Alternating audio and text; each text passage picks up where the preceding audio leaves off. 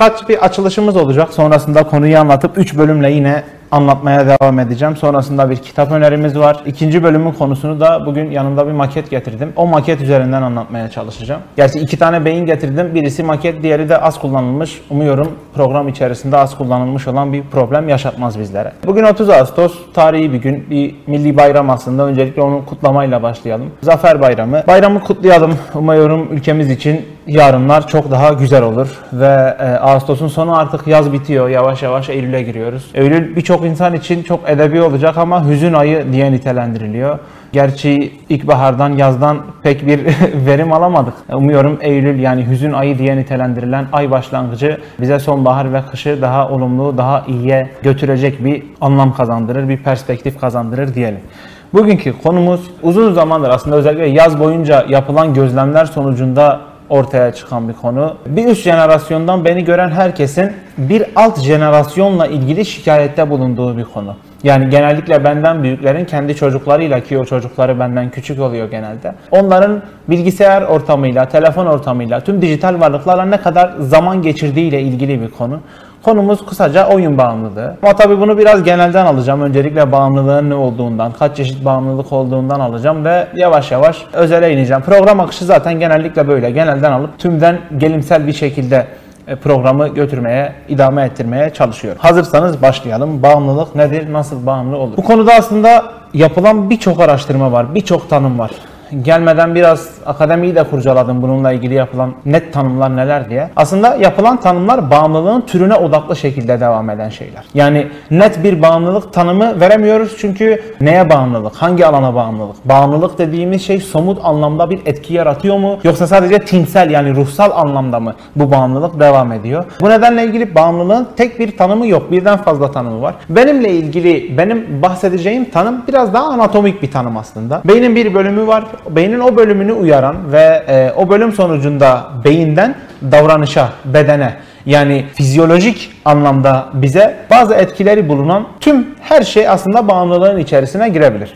İkinci bölüm içerisinde bunu maketle anlatacağım. Halk arasında söylediğimiz tüm tanımların aslında psikolojik olarak danışmanlık anlamında ve tıbbi anlamda bir karşılığı var. Yani bugün insanların atasözlerinde işte deyimlerinde bahsettiği şeylerin bir kökeni var. Birçok kelime için etimolojik anlamda da bir tanımı var bunların. Biraz biraz bunların üzerine eğilmeye çalışacağız. Şimdi bağımlılık nedir? Bağımlılık beynin bir bölümünde yer alan bir e, yer düşünün böyle. Hatta şöyle anlatayım, daha somut anlatayım. Kediler şu başların üzerlerinin okşanmasını çok severler. Kediyi bir insan beyni gibi düşünürseniz bağımlılık o kedinin başının üzerini böyle böyle okşamaktır. En basit, en rahat, en amiyane tanım Sanıyorum şimdilik bu olabilir. Peki biz o kedinin başına okşadığımız zaman yani kendi kafatasımızın içerisindeki beynin o okşandığı zaman mutlu olan, haz alan bölümüne bazı şeyleri gönderdiğimiz zaman davranışımız nasıl değişiyor? Bağımlılık aslında beyinle ortaya çıkıp davranış haline gelebilen her şey. Örneğin bir e, sonuç ve süreç zıtlığı var bağımlılıkta. Mesela oyun bağımlılığı diyoruz.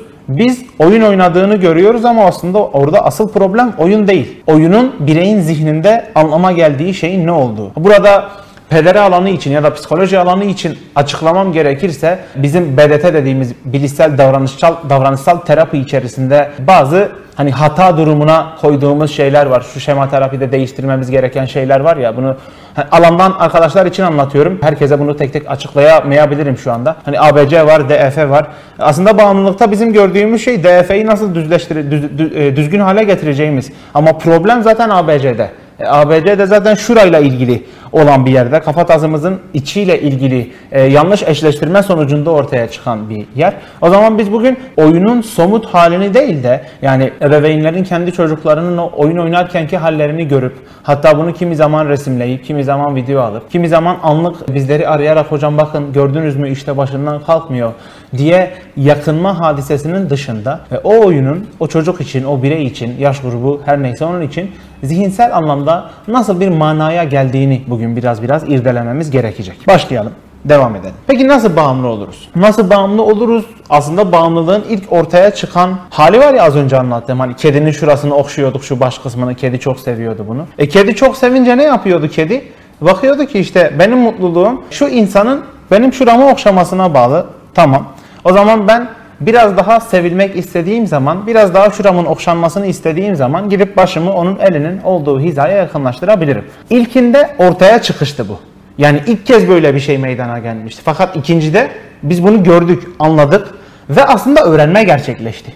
Yani bağımlılık kendi içerisinde çok çok çok alt ayrı alanlara ayrılabiliyor. Daha önceki programlarda anlattığım psikolojinin alt bölümlerinin diyebilirim ki hemen hemen hepsini içine alan bir tür bu. Kedi geldi, biz yine okşadık, kedi gitti. Bir süre sonra bu sevgi ihtiyacı diyeyim buna. Ee, bu sevgi ihtiyacı tekrardan devşirildi ve tekrardan geldi, tekrardan okşadı. Bu defa da bir tekrarlama gerçekleşiyor. Yani ilkinde bu rastlantısal olarak, görece olarak yahut rol yapma, model alma olarak ortaya çıkabiliyor. Örneğin kötü bir örnek olabilir. Umuyorum hepimiz uzak kalabiliriz. Bir çocuğun sigaranın çok zararlı olmasını bilmesine rağmen babasını işte o yaş grubunda sigara içerken görmesi ve sonrasında buna merak salması ve sonrasında bunu denemesi. Bu bununla ilgili bir problem yok şimdilik. Konuştuğumuz, anlattığımız konu bu ilk konu değil.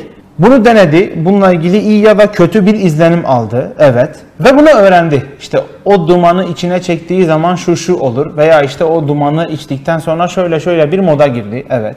Bir süre sonra tekrardan canı bunu istedi mi? Yani vücudunda dumana e, ihtiyaç duyan alanlar beynine komut verip ey insan tekrardan bana duman gönder dedi mi? Bu ikincisi.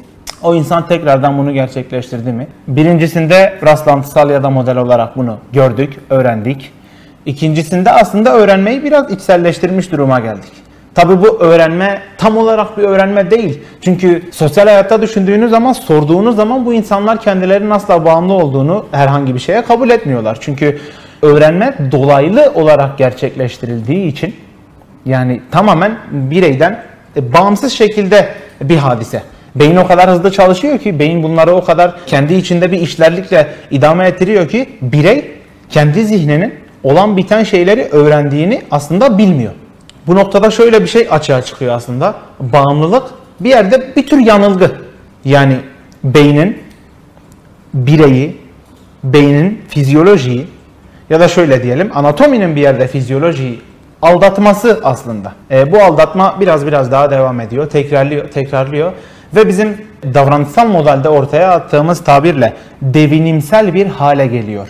Yani sürekli tekrarlayan bir harekete geliyor. Örneğin bir gün 24 saat, 24 saat içerisinde işte saatte bir olmak üzere 8 saatlik uyku saatini açığa çıkardığımız zaman günde 12 kez. Günde 12 kez her şey olabilir. Günde 12 kez insan telefonda işte eline alıp bir sosyal medya sitesine bakıp bir gezinti yapabilir. Günde 12 kez bir insan o sosyal medya sitesinde bir story paylaşabilir. Günde 12 kez herhangi bir gruba, zümreye vesaireye mesaj atabilir. Günde 12 kez az önce verdiğim örnekteki gibi sigara içebilir.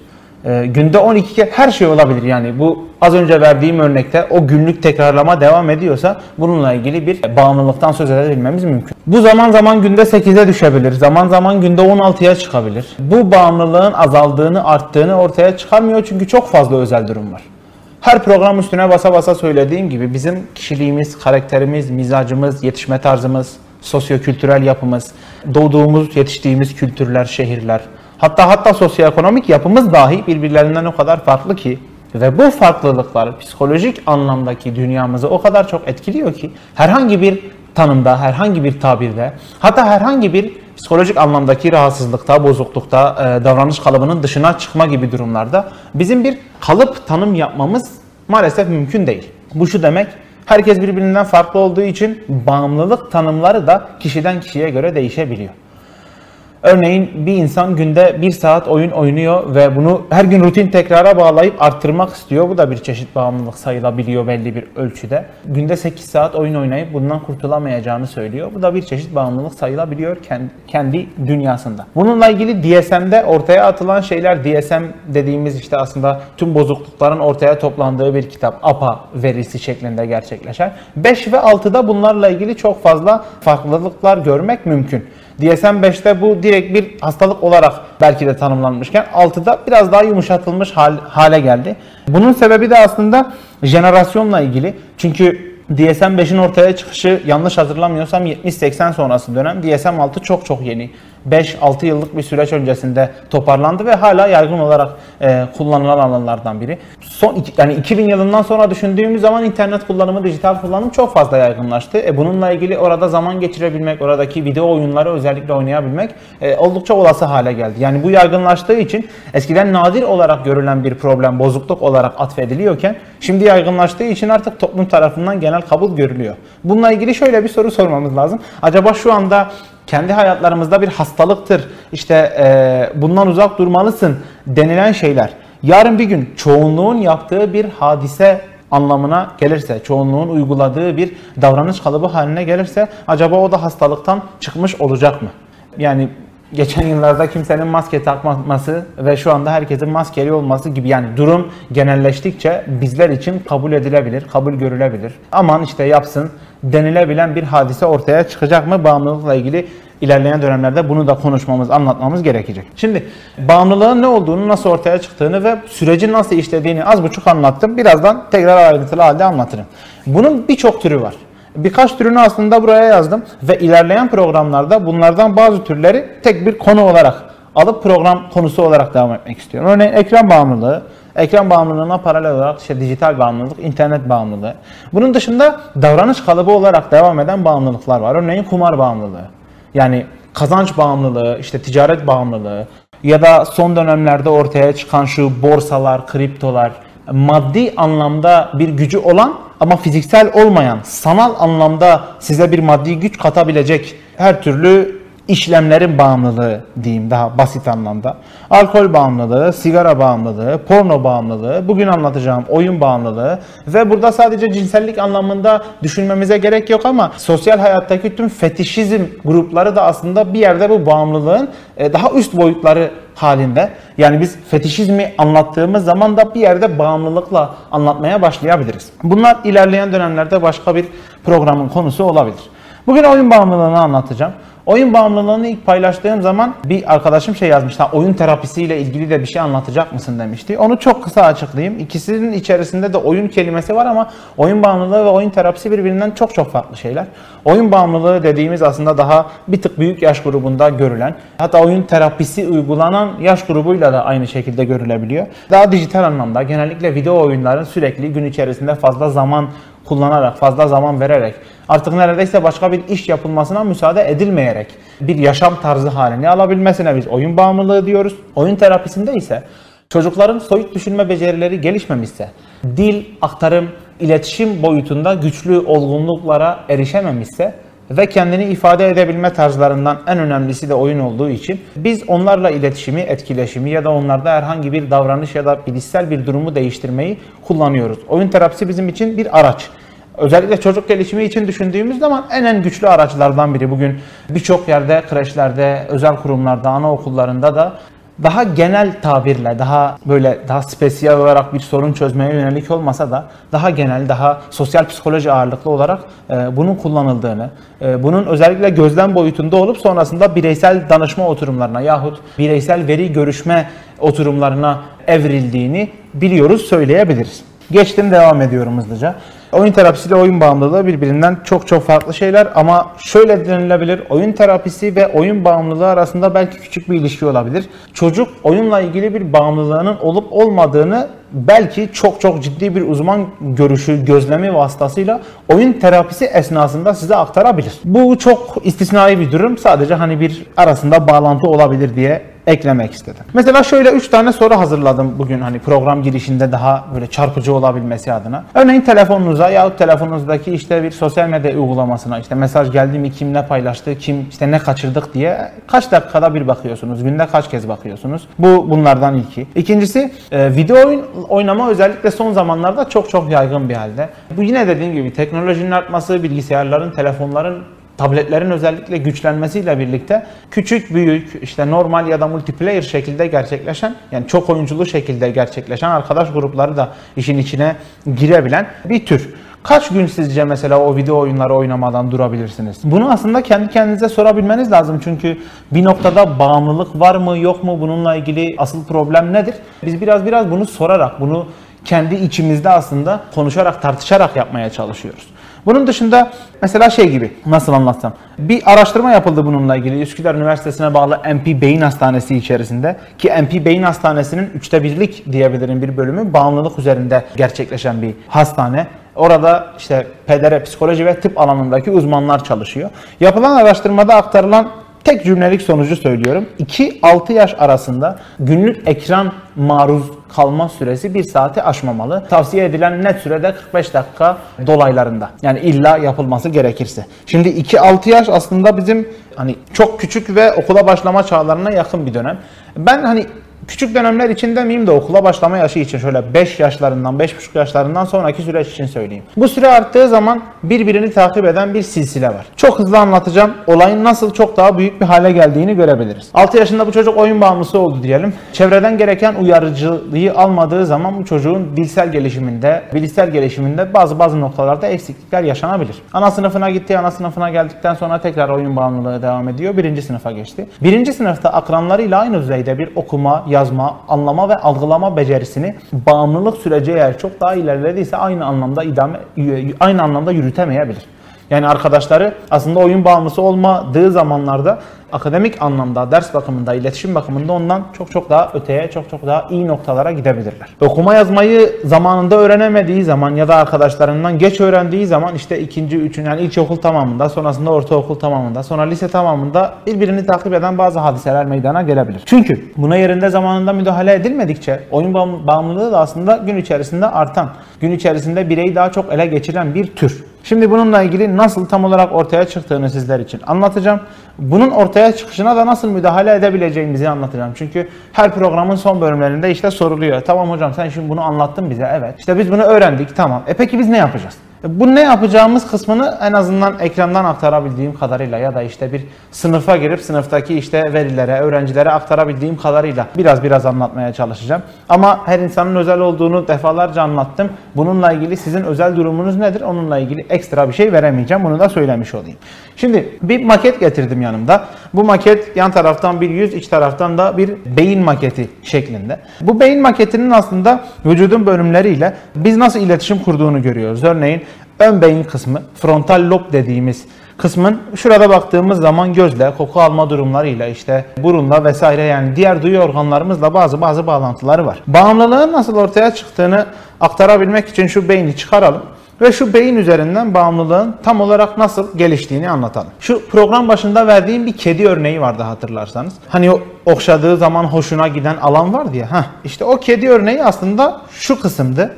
Ama şu kısım yani ön lob bizim Latince tabirde frontal lob dediğimiz şu arka lobla yani diğer türlü işte oksipital lobla bir çatışma halinde. Özellikle son dönemlerde şu bölüm bir düzenleyici olarak kullanılıyor. Yani ön lob, şakak dediğimiz alanın arka kısmında bulunan lob, ön frontal, e, frontal lob e, vücut içerisinde bedensel anlamda ya da bilişsel anlamda bazı şeylerin düzenleyicisi konumunda. Bunu böyle bir şey gibi düşünebilirsiniz. İşte bir danışmanınız gibi düşünebilirsiniz. Hani sizin günlük işlerinizi planlayan, işte bir çizelge hazırlayan, işte şu saatte şu yapılmalı, şu şu olmalı gibi anlatan bir hadise olarak düşünebilirsiniz. Şimdi iki ayrı psikolojik konuyu birbirine bağlayacağım birazdan. Onun için iyi temellendirmem lazım çünkü ekrandaki herkesin beni net olarak anlamasını istiyorum. Şurada bir haz ilkesi var. Arka tarafta da yani arka tarafta ve ön tarafta aslında gerçekleşen ana hadise birinde haz ilkesi var, diğeri de haz ilkesini istemiyor.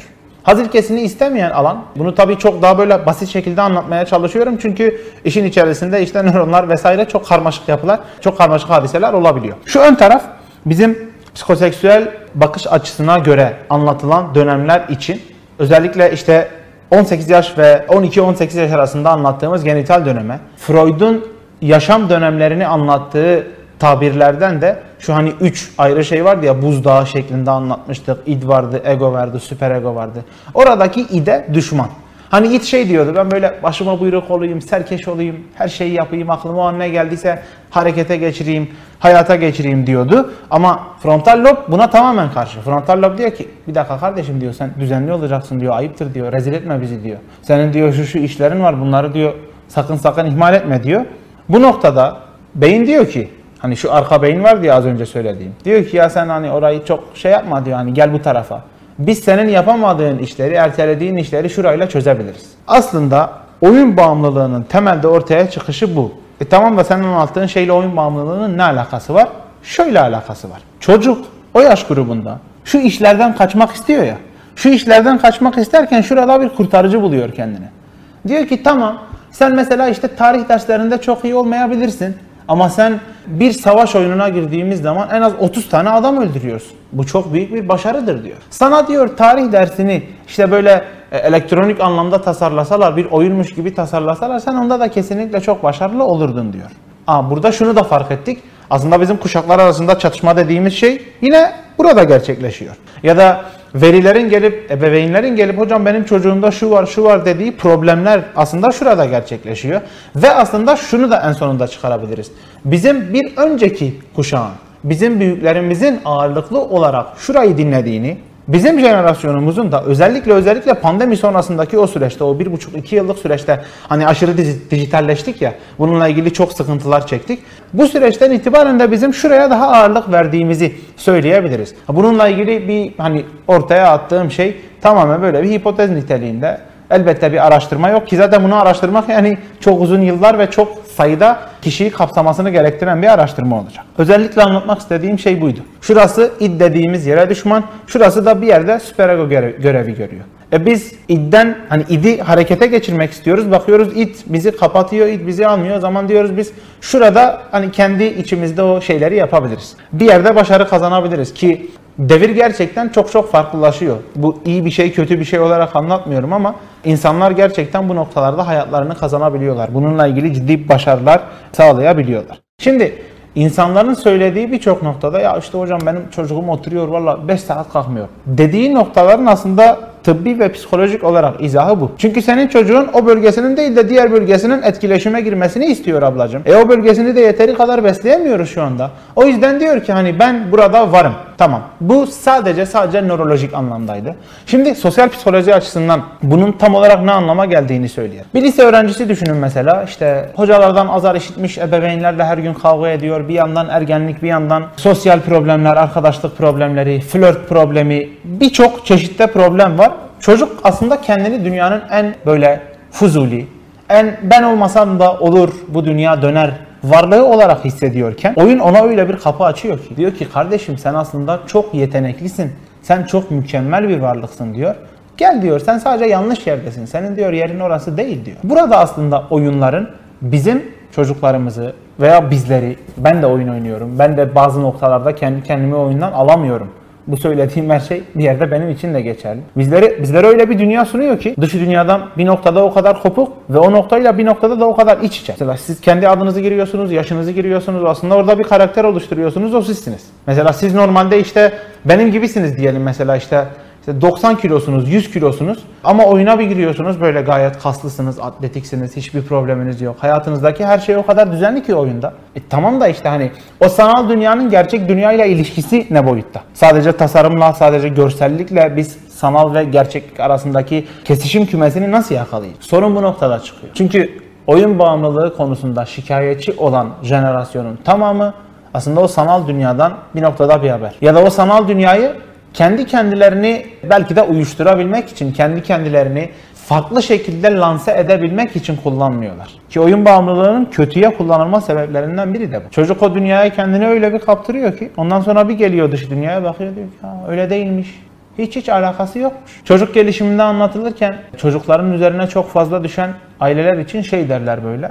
Aileler onlarını prens ve prenses sanarlar. Ama işte sosyal çevreye girdikleri zaman mesela bir okula gittiği zaman o prens ve prenseslerin hepsi bir kere de kurbağaya dönüşürler. Tam olarak anlattığım şey bu. Oyunun içerisinde hepimiz kendimizi prens, prenses, işte kral, şah sanıyoruz hepimiz. Ama dış dünyaya geldiğimiz zaman kurbağa olduğumuzu bir yerde fark ediyoruz. O kurbağa olmanın tokadı bizim yüzümüze çarpıyor. Oyun bağımlılığındaki en katı süreç de bu zaten. Sanal dünya ve dış dünya arasındaki o tokadın insanı ne derecede etkilediği. Belki belki ergenlik dönemiyle birlikte ilk yetişkinlik, orta ve genç ileri yetişkinlikle birlikte bunu bir noktada aşabiliyoruz. Artık hani hep söylüyorlar artık oyun tat vermiyor işte eskisi kadar oynamıyorum vesaire. Aslında o iki dünya arasındaki farkı biraz ortaya koyuyoruz. Ya kardeşim tamam ben burada çok başarılıyım da ben gerçek hayatta bu kadar mıyım? Ya da dünya üzerindeki herkes acaba o sanal dünyadaki başarısıyla gerçek hayatındaki başarısını kurabilecek mi? Çok kızıyoruz mesela işte öğrenciler olarak, küçük yaş grubu olarak mesela ebeveynlerine çok kızıyorlar. Ya hocam annem babam beni anlamıyor lo. Vallahi hiç ben ona neler yapıyorum ben orada ne kadar başarılıyım hiç beni anlamıyorlar diyorlar. Haklılar bir ölçüde.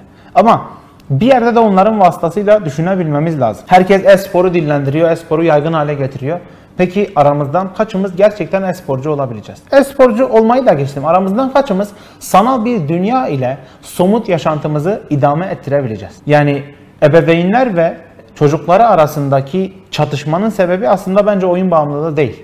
Oyuna çok fazla zaman ayırmaları değil bence. Bu ikisi arasındaki tek fark gerçekler ve hayaller arasındaki fark.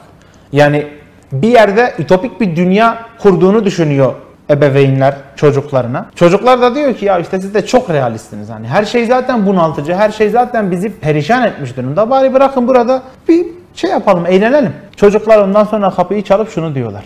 Hocam ailem benim eğlenmeme bile izin vermiyor. Eğlenmeme bile. Peki sizce bu bile kelimesinde Tek problem o çocuğun oyun oynaması. Yani çocuk aslında birçok noktada o kadar kapanmış ki son çare olarak kendini oyuna atmaya çalışmış. Bizim aslında bu tür vakalarda incelememiz gereken şey çok daha geniş olmalı, çok daha farklı olmalı. Biz hep şunu diyoruz. Birçok noktada davranış değiştirme, davranış kalıbından çıkma bizler için bir mesaj aslında. Birey her gün yaptığı şeyi o gün yapmıyorsa ya da her gün yapmadığı şeyi o gün yapıyorsa Birey bir noktada bize bir mesaj veriyor. Diyor ki benim yardıma ihtiyacım var. Peki bu noktayı biz çocuklar için ya da işte ergenlik döneminde olan bireyler için, dostlar için oyun bağımlılığı konusunda düşünebilir miyiz? Acaba oyun bağımlısı olan çocuklar içten içe bize şunu diyor mudur?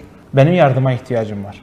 Bu yüzden işte günde 8 saat oyun oynayabiliyorum. Benim yardıma ihtiyacım var çünkü yarın 9 saat oyun oynayacağım ve bıkmayacağım bundan. Bununla ilgili bir kendimle ilgili bir şikayet gütmeyeceğim diyor mudur? Bununla ilgili uzman görüşü, uzman desteği şart. Okullar açılıyor altısında gidin. Oradaki psikolojik danışmanlarınızı bulun, anlatın, açıklayın. Ailelerinizi alın götürün, velilerinizle alın. Bir etkileşim kurun. Öğrenci, veli ve pedere birimiyle ilgili bir üçgen kurun. Öğretmenlerinizi dahil edin, idarecilerinizi dahil edin. Okul kurucularınızı, yöneticilerinizi buna dahil edin. Yani Mümkün oldukça çemberi genişletin çünkü bir yerde hepimiz bunun içerisindeyiz. Sadece öğrenciler değil, öğretmenlerin içerisinde de oyun bağımlısı olan birçok insan olabilir. İşte müdürler içerisinde olabilir. Başka başka birimler içerisinde olabilir. Eğitim kurumları için düşündüğümüz zaman bu yarın bir gün belki şimdi çok fazla belli olmuyor ama yarın bir gün şöyle bir şey açığa çıkarabilir. Bu insanlar oyun bağımlısı evet e oyuna o kadar bağımlılar ki günlük işlerini aksatıyorlar. Günlük işlerini yerine getiremiyorlar. Tamam. E yarın bir gün bu günlük işler birikince kurumun tamamına zarar verecek. Yani bir öğrenci işte bir ödevini, bir dersini yapmadığı zaman diğer arkadaşlarını bununla ilgili olumsuza yönlendirebilecek. Ya da bir öğretmen bununla ilgili bir problem ortaya çıkardığı zaman diğer öğretmenler ya da öğrencilerin tamamı tek bir öğretmeni örnek alabilecek, kendilerine idol görebilecek. Elbette oyun oynayın. Görsel zeka, uzlamsal zeka, uzay geometrisi gibi alanlarda, üç boyutlu düşünebilme yeteneği gibi alanlarda, göz ve beyin arasındaki ilişkinin güçlenmesinde, korteks boyutunda, reflekslerin güçlenmesinde ve şu anda hani çok hızlı saydım, oturup düşünürsem çok daha fazla şey sayabilirim gibi gibi alanlarda müthiş derecede katkısı var bunun. Ama bir yerden sonra artık İş oyun oynamak, haz alabilmek, bazı şeyleri geliştirebilmenin dışına çıkıyor. İş aslında bir yerde elinde ekranın içerisinde sarkaç sallayan bir birey haline geliyor ve siz o sarkaca artık hipnotize olmuş izlemeye devam ediyorsunuz. Geçelim 3. bölüme. Sanıyorum anlatabilmişimdir. Sanıyorum biraz daha net olarak karşımıza çıkabilmiştir. Hepimiz bunları yaşıyoruz zaman zaman. Hani bunlar anlattığım şeyler hani sizde olmasa bile evin bir üyesinde, işte bulun oturduğunuz apartmanın bir, bir kapısının içerisinde mutlaka mutlaka vardır. Ve mümkün oldukça zaten hani programa çıkarken olabildiğince hayatın içinden konular seçmeye çalışıyor. Şimdi bu durumların sürece odaklı olduğuyla ilgili bir cümle var. Sonuçla ilgilenmez diyor. Bunu da anlatayım sonra son 10 dakikamız kalmış. 10 dakikada da ne yapmamız gerektiği üzerinde duralım. Sürece odaklı olması şu. Bizim haz dediğimiz şey yani anlık olarak devam eden şeyler var. Hani az önce demiştim ya şu kısımda id vardı, Bura ide düşmandı diye. Ama şurası da o idi bir şekilde açığa çıkarabiliyordu. Oyun oynayan birisi diyor ki ben şu anda mutluyum diyor. Bana karışmayın diyor. Bırakın ben mutluluğuma devam edebileyim. Evet ailemle ilgili sorunlarım var evet işte kız arkadaşımla tartıştım arkadaşımla aram bozuldu dersler aksadı ayın 15'i olacak maaş yatmayacak vesaire vesaire ama ben şu anda mutluyum tamam bu anı mümkün oldukça uzatmak istiyor. Hani an olarak mutluluk bir bakıyorsunuz bir saat olmuş, iki saat olmuş, yedi saat, sekiz saat olmuş. E, o an içerisinde mutlu olduğunu düşünüyor. Uzun vadede baktığımız zaman o anın bitmesi onun için daha büyük bir mutsuzluk başlamasına sebep. Örneğin oyundan kalktığı zamanlarda uykuya, uykuya ilk dalışlar eski döneme göre daha da uzuyor. Bir insan mesela 15 dakika içerisinde birinci bölüm uykusuna başlayabiliyorken 45 dakika bir saate çıkıyor. Hani bizim tabirle yatakta debeleniyor böyle. Bir sağa dönüyor, bir sola dönüyor. Bir türlü uyuyamıyor. Niye? Çünkü birey aslında bir noktada hala o tarafta ve sanal dünya ve gerçek dünya arasındaki fark o anda kesinleşiyor. Diyor ki evet ben 8 saattir çok mutluydum ama yarına şu şu şu işleri yapmam lazım. Yarına şu toplantıya katılmam lazım. Ya da yarına şu ödemem var ve şunu gidip yapabilmem lazım gibi gündelik hayatta karşımıza çıkan. Normal zamanda pek bir sorun oluşturmayacak ama ertelediğimiz zaman bir çığ haline gelip altında kalabileceğimiz durumlar bizi esir alabiliyor. Sürece odaklılar, sonuç onları ilgilendirmiyor. Sonucunda ne oluyor peki? Sonucunda bir bakıyorsunuz ki çocuk 5 yıl yaşamış, 5 yıl günde 8 saat oyun oynamış ve o 5 yıl aslında hayatında bir daha geri gelmeyecek yıllar. O 5 yıl içerisinde farklı farklı uyarıcılardan çok daha fazla öğrenebileceği şeyler bulabilirken kendini sadece bir oyuna, işte bir ekrana ve orada dönen dünyaya kapatıp kitleyebiliyor. Elbette öğretebileceği birçok şey var. Ama bu şunun gibi siz bir ülkeye gidiyorsunuz. O ülkenin mutfak kültürünü tanımaya çalışıyorsunuz. Ve diyorsunuz ki ben bir tane pilav buldum. Onu yiyeceğim. Ve günde 3 öğün o pilavı yiyorsunuz. Sonra diyorsunuz ki işte ben hani o ülkenin mutfak kültürünü öğrendim. Evet öğrendiniz ama çok çok çok az bir kısmını öğrendiniz. Örneğin seyahat yapsaydınız, farklı farklı şeyleri tatsaydınız belki daha geniş bir perspektif bulabilirdiniz. Öğrenmeyi zaten uyarıcılar sağlıyordu. E siz oyun oynayarak, oyun oynama saatinizi arttırarak aslında zihninize gelebilecek uyarıları azaltmaya çalışıyorsunuz. Yani burası artarken burası azalıyor. Şurada çok iyi öğreniyorsunuz. Oyun anlamında öğrenmediğiniz hiçbir şey kalmıyor ama genel anlamdaki öğrendiğiniz şeyler maalesef azalabiliyor. Son olarak tüm oyunlar aslında İngilizce destekli olduğu için oyunların yerinde kararında oynanması dil gelişimine de bir noktada etki edebilir. Peki hocam sen bu kadar bize anlattın. Peki biz ne yapacağız? Bu kadar maket, beyin her şeyi koydun önümüze. Peki biz ne yapalım? Yapacağımız şeyler sadece buradan anlatabileceğim şeyler aslında. Ebeveynler için, öğretmenler için, o etik ilkeleri gütmeleri şartıyla öncelikle bir içerik denetimi yapabilirler. Bir süre denetimi yapabilirler. Çocuk grubu için düşündüğümüz zaman bir otokontrol mekanizması henüz gelişmediği için hani o soyut düşünme becerileri 9-10 yaşa kadar falan filan gelmediği için otokontrol mekanizması gelişmedi evet. Bebeğinler aslında dış bir kontrolle o otokontrolü sağlatmaya sağlatmak için bir yol açabilirler. Bu bir noktada öyle bir hale geliyor ki çocuğun otokontrol mekanizması gelişmemiş gibi daha da gelişmiyor. Ebeveyn bırakmıyor çocuğun otokontrol mekanizması gelişsin. Çünkü her şeye dışarıdan kontrol, dışarıdan kontrol diyor. O çocuk da diyor ki sıkıntı yok ben bir şey yaparsam zaten annem beni oradan bir uyarır ben hemen şey yaparım. Artık duyarsız hale gelebiliyor. Bunların nasıl olacağı süreci, yaklaşımınız çok önemli. İçerik denetimi yapabilirsiniz.